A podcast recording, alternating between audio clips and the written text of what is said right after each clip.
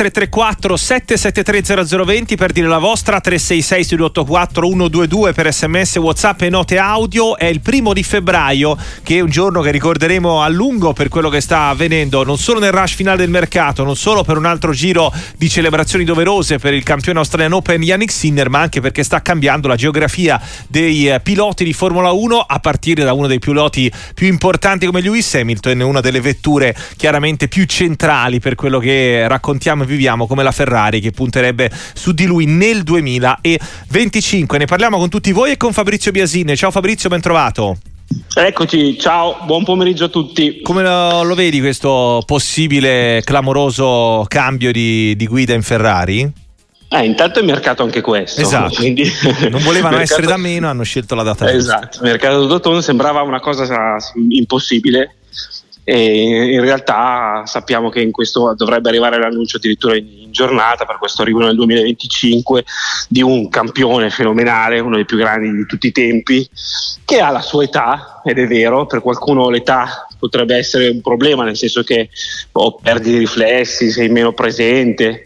Devo dire che l'esempio di Alonso ci, ci dice che in realtà non è, non è così detto, la, la, verità è che la differenza la deve fare la macchina, perché in questo momento tu hai eh, fermato Leclerc prendi Hamilton, insomma bisogna riuscire a dare un mezzo adeguato a questi campioni. Poi se lo chiedi a me, Mm? A me spiace tantissimo perdere Sainz, ecco. perché secondo me Sainz è un super pilota. E quindi uh, boh, capisco la scelta dal punto di vista commerciale perché in, quel- in, questo modo fai parlare tutto il mondo e per la Ferrari è indispensabile fare una cosa del genere. Dal punto di vista sportivo a me spiace per Sainz. Mm. Andiamo prima domanda per te, allora andiamo a Venezia con Leonardo. Ciao, buon pomeriggio. E salve Radio Sportiva e salve a Fabrizio Biagi. Vai. Avevo Ciao. due domande. Una riguarda una squadra di Serie B, la Serie B la, la seguo solo a livello di risultato ed è il Sultiro. L'anno scorso ha assaporato il doppio salto di categoria, quest'anno sta facendo insieme al percorso inverso e la seconda domanda riguarda Antonin Barak. Mm. se, se questo giocatore sta subendo un'involuzione. Okay. Grazie. In orbita Cagliari, tra l'altro. Ciao Leonardo, grazie. Fabrizio. Ma allora, sul, sul Tirol è vero che l'anno scorso ha fatto molto molto bene. Eh, probabilmente non, non, può permettersi diciamo, di stare sempre a, que- a, quel livello. Credo che però per una squadra di, diciamo, di questa dimensione l'idea di poter stare in Serie B di poter fare le cose in una certa maniera con una proprietà che comunque è, è, solida è già un bellissimo punto di partenza. Poi pensare che si possa fare di più eh, passa da investimenti diversi, però secondo me non bisogna essere troppo negativi con questa, con questa squadra. Per, per, quanto riguarda Barak, è vero che quando lo abbiamo visto a Verona a un certo livello ci sembrava potesse avere un'esplosione sotto tutti i punti di vista, tant'è che era attenzionato veramente da tantissimi club anche di primissima fascia. Io credo che per questioni eh, inizialmente di carattere tattico non, non, si trovava la posizione in campo per lui, adesso invece io penso che sia più una, una cosa psicologica, cioè è entrato in un processo di involuzione scarsa fiducia che lo ha fatto diventare un giocatore normale non escludo che possa in realtà poi tornare a un certo livello se, se, se, utilizzato in una certa maniera. Il problema è che adesso è almeno un anno che non, praticamente non lo vediamo, lo vediamo pochissimo. Altra domanda per te che ci porta vicino Torino, prima però sempre sulla questione Hamilton eh, di tutto e di più da parte dei nostri ascoltatori, anche chi come Lucio ti scrive io avrei comprato direttamente la Red Bull invece di Hamilton se siamo a cercare qualcosa agli altri team, effettivamente c'è per carità il fattore anagrafico eh, che conta, ma altrettanto evidente la carriera di Hamilton che comunque l'anno scorso ha chiuso terzo, cioè davanti anche a entrambe le Ferrari, eh, seppur non guidasse sì, chissà esatto. quale Mercedes anche perché noi ci ricordiamo l'Hamilton che faceva il Verstappen di adesso, cioè vinceva tutti i Gran Premi, ha, fatto, ha battuto qualunque tipo di record, è vero anche che eh, non aveva una Mercedes eh, all'altezza o così competitiva quest'anno, eppure si è fatto vedere, cioè, la verità è che in questo momento esiste un cannibale nella Formula 1 eh, che guida la macchina più forte, quindi quando metti insieme pilota eh, più forte con macchina più forte, per gli altri, agli altri stanno solo le briciole. E tendenzialmente io al netto dell'entusiasmo che adesso si genererà, credo che salvo miracoli le distanze rimarranno anche la prossima stagione. Poi bisogna essere bravi a cercare di colmarle con un lavoro ingegneristico che deve essere migliore, perché la verità è che poi al netto dei nomi la differenza la fanno gli ingegneri, c'è poco da fare. Andiamo allora vicino Torino da Andrea, benvenuto. Buongiorno, salve a tutti voi di Radio Sportiva e complimenti per la vostra competenza Grazie. in tutti i settori. Grazie.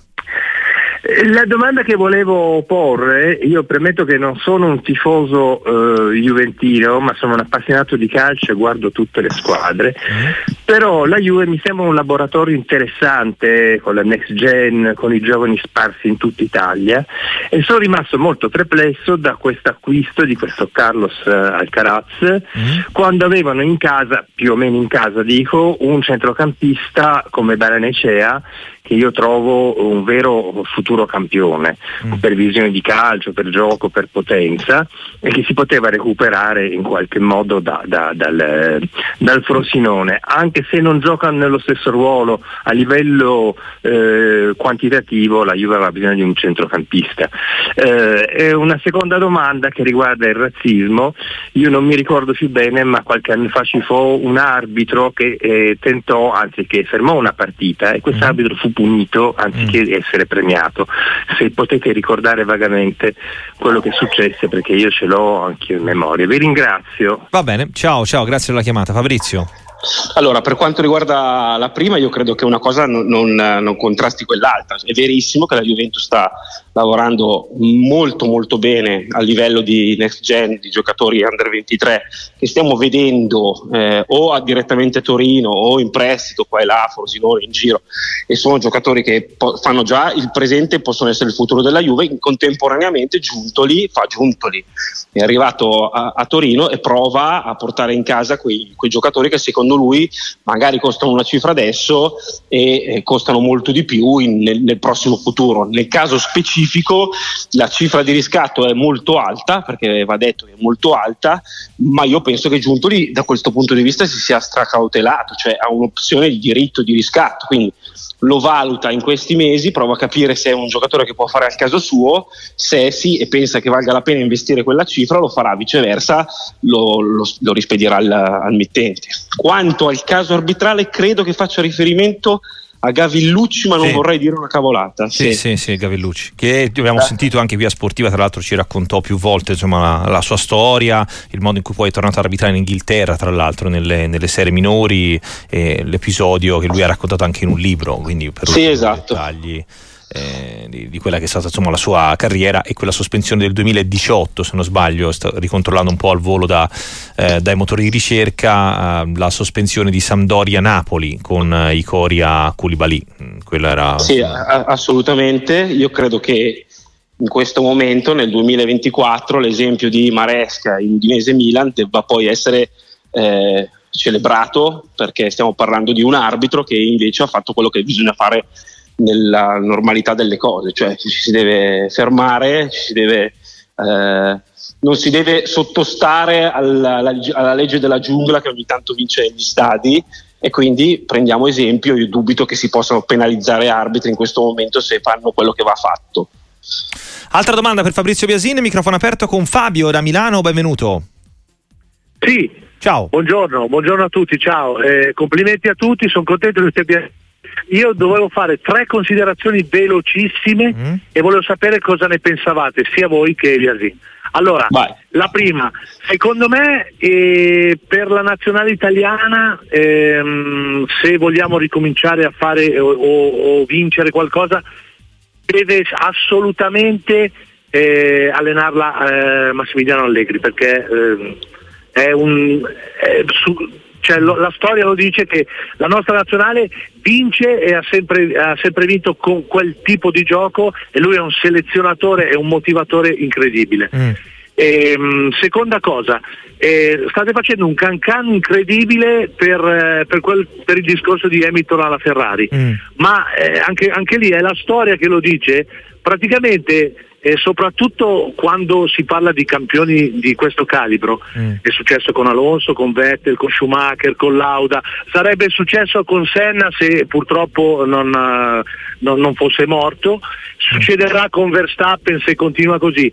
Se un pilota non prova e, e, e, e non si mette col, col, sedere su una Ferrari e non prova a vincere un mondiale con una Ferrari, non si può considerare un pilota. Mm. L'ultima velocissima, questa è una provocazione anche per Biasin, ma sono contento di fargliela perché mm. so che è una persona sì. per bene. E vorrei sapere che cosa pensa eh, dell'Inter eh, sotto questo punto di vista. Siete l'unica squadra non nel calcio, ma in tutti gli sport, che ha uno scudetto di cartone mm. in tutto il, il, eh, il globo terracqueo. Mm. È chiaro che eh, vabbè, è passato tanto tempo e tutto quello che vuoi tu, però i vostri scudetti successivi, il, tutto quello che ne è seguito, è partito sempre da quel discorso lì. Volevo sapere cosa ne pensava. Vai, ciao Fabio, grazie Fabrizio. Allora, parto direttamente dalla terza. La, eh, la, terza non è una scelta dell'Inter, è una scelta della giustizia sportiva che nel 2006, ormai una, una vita fa, a me piacerebbe non riuscire a non parlarne più, ma capisco anche che non si possa fare a meno, soprattutto nella settimana di Inter-Juventus, ha valutato tutto quello che è successo e ha pensato che fosse la cosa più giusta. Dal punto di vista dell'ascoltatore quello si chiama scudetto di, di cartone, dal punto di vista dei tifosi dell'Inter si chiama scudetto e basta. Poi, per quanto riguarda la, eh, la, scelta sul CT, lui parla di Allegri, sì. io penso che in questo momento sia giusto, doveroso, corretto e anche bello parlare di Spalletti, cioè Spalletti è arrivato da pochissimo, ha preso in mano la nazionale nel mezzo delle qualificazioni eh, per gli europei, tra l'altro mh, in un momento molto complicato con Mancini che ti saluta eh, a, a, metà agosto e credo che vada eh, rispettato alla grande un tecnico che ha dimostrato di essere tra i migliori in assoluto e che adesso è chiamato a fare una cosa molto complicata, cioè confermare la vittoria dell'Europeo di quattro anni fa. Speriamo che ci riesca, a prescindere io penso che lui sia uh, azzeccatissimo in questo momento. In un futuro Allegri potrebbe anche avere un senso perché è vero quello che dice l'ascoltatore da un punto di vista gestionale, secondo me Allegri è uno molto molto bravo. Eh, la prova seconda... Ferrari, sì, che, da cui tutti è vero, è vero. Allora, è vero che per un pilota eh, arrivare in Ferrari significa mettere il cappello, cioè eh, laurearsi alla, alla, all'università della Formula 1. È anche vero che però la Ferrari deve adesso dimostrarsi all'altezza di questo nome, perché da troppo tempo arranca. Io mm, penso sempre che c'è un giorno all'anno in cui la Ferrari è campione del mondo virtuale, il giorno in cui presenta la macchina. I titoloni il giorno dopo dicono quest'anno è l'anno buono e poi però i fatti dimostrano che non è mai l'anno buono. E quindi è vero che guidare la Ferrari è la laurea per un pilota, è anche vero che questa laurea piano piano sta perdendo di fascino, bisogna tornare a vincere. Per me Hamilton può anche vincere l'ottavo titolo mondiale, ma chi ha visto i titoli mondiali di Schumacher, c'era bagarre, c'era concorrenza e lì è venuto fuori Schumacher, il talento. Ma ditemi, Hamilton con chi ha gareggiato? Quanti anni ha gareggiato? Ha avuto delle annate in cui c'erano solo loro, è normale che ha vinto. Poi a me piace tantissimo, eh? però secondo me non si possono paragonare i sette titoli ai sette titoli.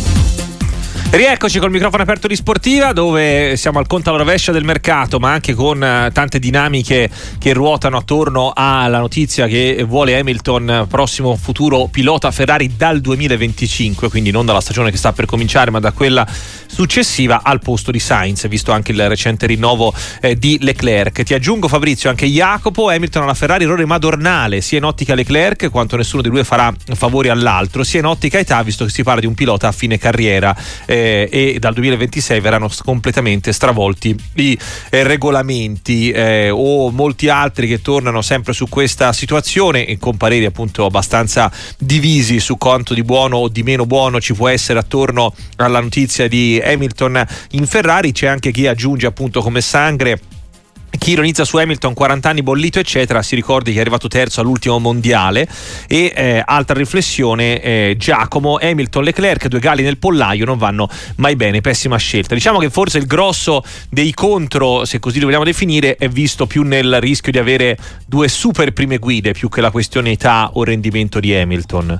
Sì, è vero, perché storicamente sappiamo che eh, poi alla fine i piloti all'interno di una scuderia amano la gerarchia e pensare di avere due presenze così importanti all'interno del box insomma, fa pensare che poi ci sarà da, da combattere per, per guadagnarsi la, la, la, prima guida. Eh. Questa cosa tendenzialmente non fa mai bene, soprattutto se all'interno di una scuderia ci sono eh, un po' di limiti e, e, devo dire che la Ferrari nelle ultime stagioni li ha, li ha un po' manifestati, no? questi limiti di gestione. Però, ripeto, questo è un colpo commer- da un punto di vista commerciale questo è un capolavoro, c'è poco da fare. Questo è un capolavoro da un punto di vista commerciale. Da un punto di vista sportivo io mi tengo i miei dubbi rispetto a tutte le cose che ho sentito fino adesso, che sottoscrivo e ci metto la mia perché io ripeto, secondo me Sainz è un pilota veramente bravo, veramente forte che poteva anche pensare di diventarla poi prima o poi la, la prima guida in Ferrari, però ripeto, nel momento in cui hai la possibilità di fare una cosa del genere così mediatica, la fai, punto. Ah, do- scusami, ah, mi sì. permetto di aggiungere che eh, economicamente non è uno scherzo questa cosa, eh, perché poi alla fine noi pensiamo che chi se ne frega tanto la Ferrari è piena di soldi, però eh, ricordiamoci sempre che Hamilton guadagna in questo momento, se non sbaglio, a Mercedes qual- qualcosa come 40 milioni a- all'anno. Sì. Credo che ci sia anche una penale da pagare per portarlo in, uh, in Ferrari, quindi insomma eh, stiamo parlando veramente di tanti soldi.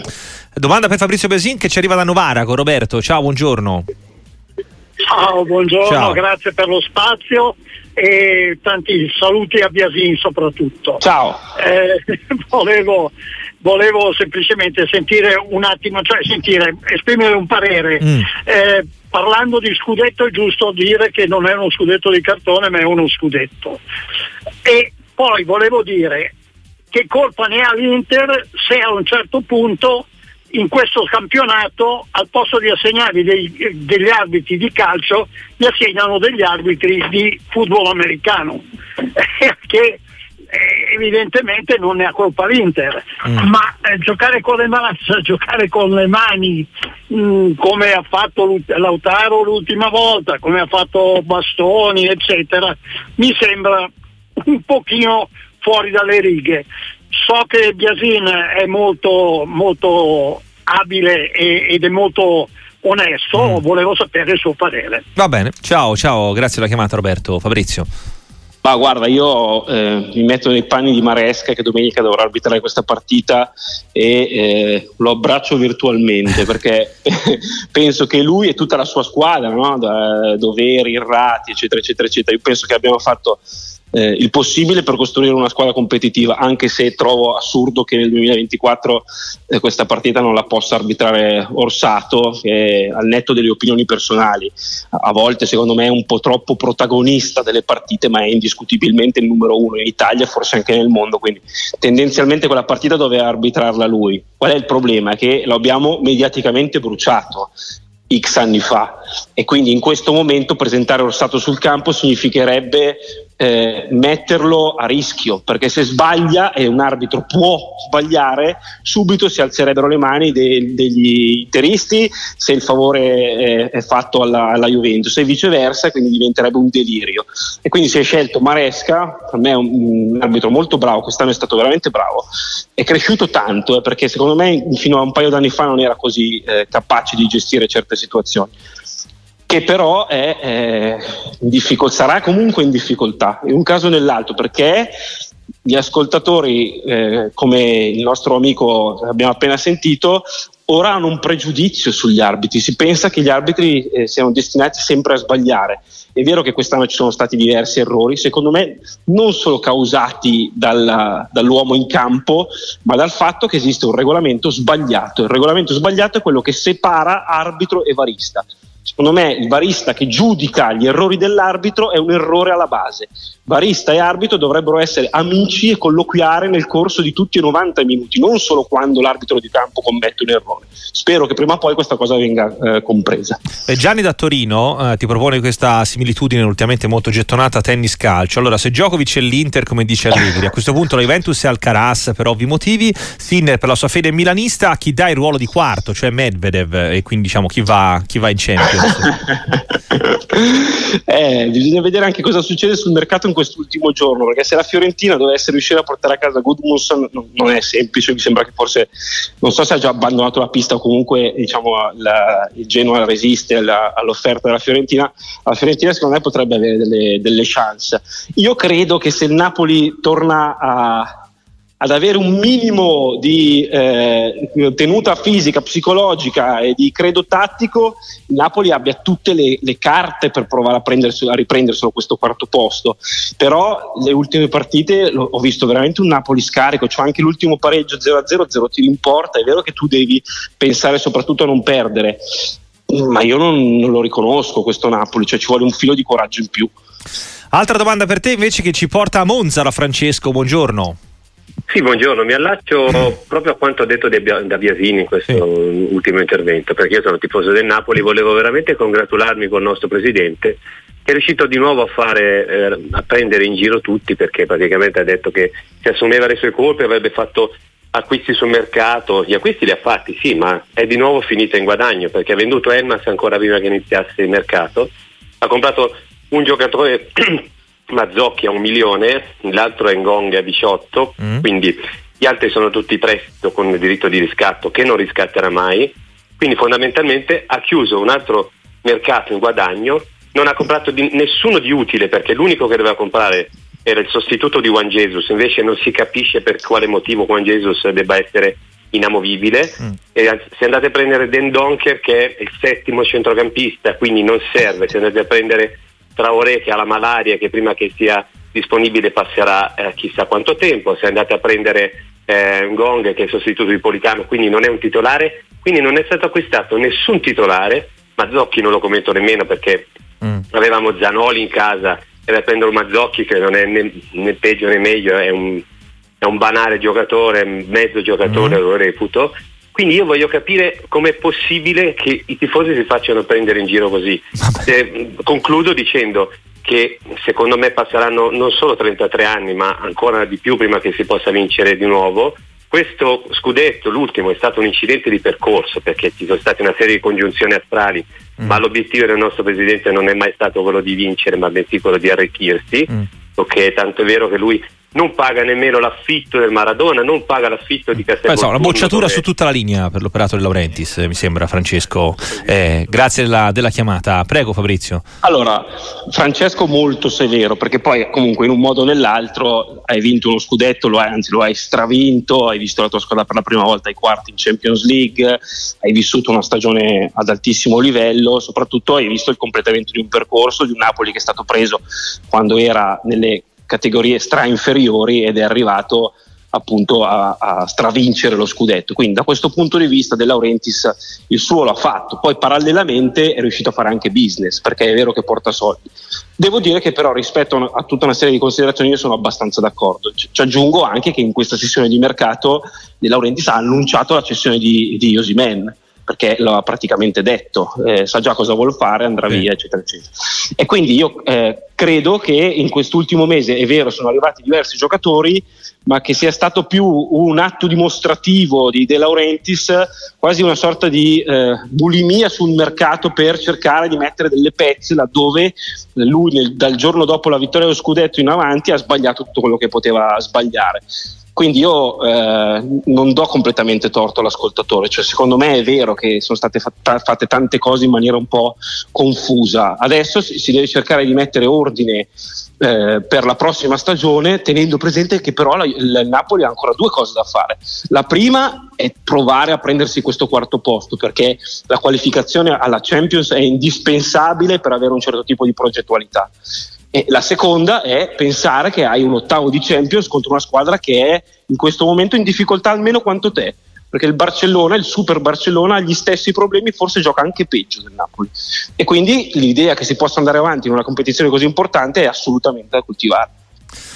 D'accordo con te anche un'ascoltatrice dalla Versilia, Tamara, ehm, d'accordo con Biasina, arbitro e varista dovrebbero confrontarsi per tutti i 90 minuti, eh, mentre eh, sul tema precedente che citavamo di arbitri e dintorni, eh, molti sottolineano eh, il fatto che se davvero l'Inter secondo te ecco, è ancora come dire, in modalità eh, di osteggiare Orsato dopo quel famoso Inter-Juventus. No, no, no. no. Questo Guarda, Mauro Padova, Francesco, giusto per citarne un paio. No, no, guardate, poi ognuno può pensarla come vuole, ma io vi, vi, posso garantire che non c'è nessun tipo di preclusione né da parte interista né da parte juventina, nessuno dice no a Orsato, anzi è più facile che sia Orsato a dire guardate eh, forse non è il caso, ma non lo so, eh, sto dicendo una cosa che non so. Di sicuro non c'è preclusione da parte delle due società, c'è una pre- preclusione de- dal, del palazzo dettata da un fatto, secondo me, fisiologico, cioè nel momento in cui c'è stato quel casino mediatico X anni fa che è stato portato avanti,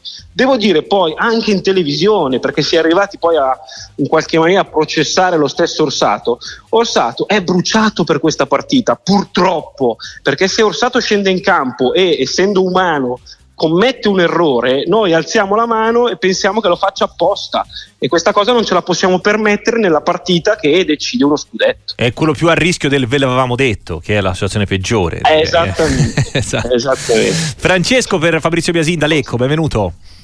Sì, buongiorno, buongiorno. Senta, volevo tornare mm, indietro di qualche giorno e eh, parlare della Supercoppa italiana. Sì. Volevo fare solo questa domanda e cosa ne pensa il signor Biasic. Avevo eh, letto da qualche parte che eh, al di là delle ammonizioni e espulsioni che lasciano il tempo che trovano, perché non è capitato niente di particolarmente scandaloso, mm. ma quello che mi, mi, preoccup- mi ha preoccupato eh, è che ho letto che Rocchi sembrerebbe che abbia contattato l'arbitro tra il primo e il secondo tempo mm. facendogli cambiare il modo di, di, arbitrare, il metodo di giudizio. Mm. Per me è una cosa grave. Ehm, non ne ho sentito proprio parlare se, se mm. fosse vera questa cosa. Vabbè. Una cosa grave che si intromette tra il primo e il secondo tempo per far cambiare il metodo di giudizio all'arbitro è come cambiare le regole del gioco in corso. Non so se cosa sì, ne pensa sì. Biasini e se è vero. Ciao sì. Francesco, grazie. Allora, io non ho certezze sul fatto che Rocchi sia intervenuto al termine del primo tempo per eh, dire fare qualcosa. Diciamo che a me, per esempio, di quella partita non è piaciuto il fatto che eh, effettivamente a un certo punto eh, certi falli che prima venivano eh, permessi da una parte e dall'altra so, si sono trasformati eh, automaticamente in cartellini gialli forse erano cartellini gialli anche prima, no? E quindi l'idea che un calciatore tra, tra il primo e il secondo tempo eh, veda il, il, il metro eh, cambiare, quindi non, non, sa più se una cosa la può fare o no, secondo me non è la caratteristica di un bravo arbitro. Cioè un bravo arbitro deve essere uniforme sempre. Se un fallo è da munizione al primo minuto, deve essere alla stessa maniera al novantesimo e viceversa. E questa cosa può avere sicuramente eh, complicato il lavoro di chi, di chi gioca sul campo, però ripeto, scordiamoci o togliamoci dalla testa che ci sia stato una, qualcuno che ha, che ha, giudicato che ha deciso che quella partita dovesse vincere l'Inter Inter che tendenzialmente mh, ha subito un tiro in tutta la partita. Uno, un gran bel tiro di Farascheglia ben parato da Sommer e punto, per il resto ha, ha fatto tutto l'Inter Altro giro di domande per te al 366 284 122, non solo diciamo su Formula 1 e questioni arbitrali, eh, c'è anche chi ti chiede intanto qualche mh, mm, consiglio per l'asta del fantacalcio che da stasera in poi ogni sera è buona eh, sì. per le aste di riparazione. Hai un tuo pupillo o un tuo come dire, raccomandato particolare? Beh, allora io che stavo pensando di rottamare Belotti, in questo momento me lo tengo stretto, nel senso che spero che alla Fiorentina, che ha avuto quest'anno eh, davvero un buon gioco fino a un certo punto, però si è sempre fermata un po' sulla tre quarti, no? con gli attaccanti un po' spuntati. Io penso che Belotti a Firenze possa ritrovare la dimensione torinese, magari mi illudo io, eh, però chi, chi, ce l'ha se lo tenga, diciamo, io me lo tengo. Filippo, secondo Biasin può essere determinante un giocatore che si pensava perso come Miranchuk per le sorti dell'Atalanta? Beh, allora Miranchuk eh, faceva specie quando non giocava, perché in realtà è un giocatore che anche prima di arrivare in Italia aveva un, un curriculum importante, cioè è, è, un giocatore che sa saltare l'uomo, che ha un certo tipo di visione di gioco, che gioca sempre con la testa altissima eh, mi stupiva quando non giocava, diciamo che ha avuto bisogno del suo adattamento, adesso come, come spesso capita devo dire, adesso quando, poi, quando viene compreso e, e, capito dal suo allenatore poi diventa non dico un insostituibile ma uno che vede spesso il campo ed è un, un ottimo giocatore. Vincenzo Labiella, cosa ne pensa? Fabrizio Buongiorno, può essere un nome per questa estate davvero del Milan? Insomma ci riproveranno visto che in realtà sappiamo che ci già provato ora a gennaio?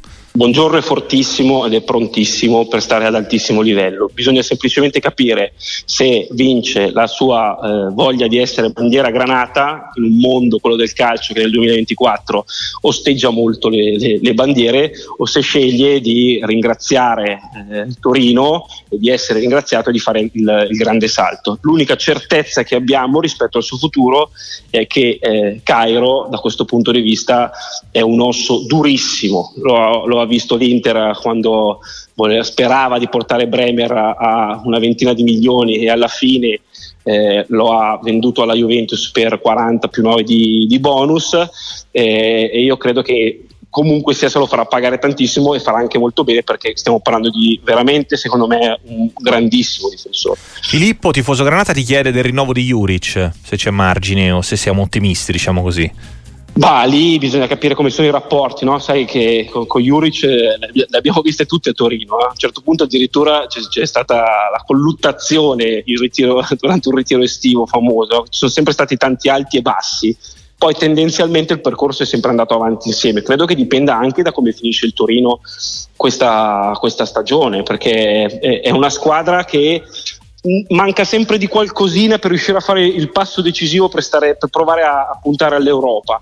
Credo che quest'anno i mezzi ce li abbia e quindi a seconda di quello che riuscirà a fare in questa seconda parte della stagione ragioneranno anche sul futuro. Andrea da Prato, secondo te immobile anche solo per alzare le quote di andare all'Europeo si rialza nel giro di ritorno o pensi che ormai non possa più fare meglio di così?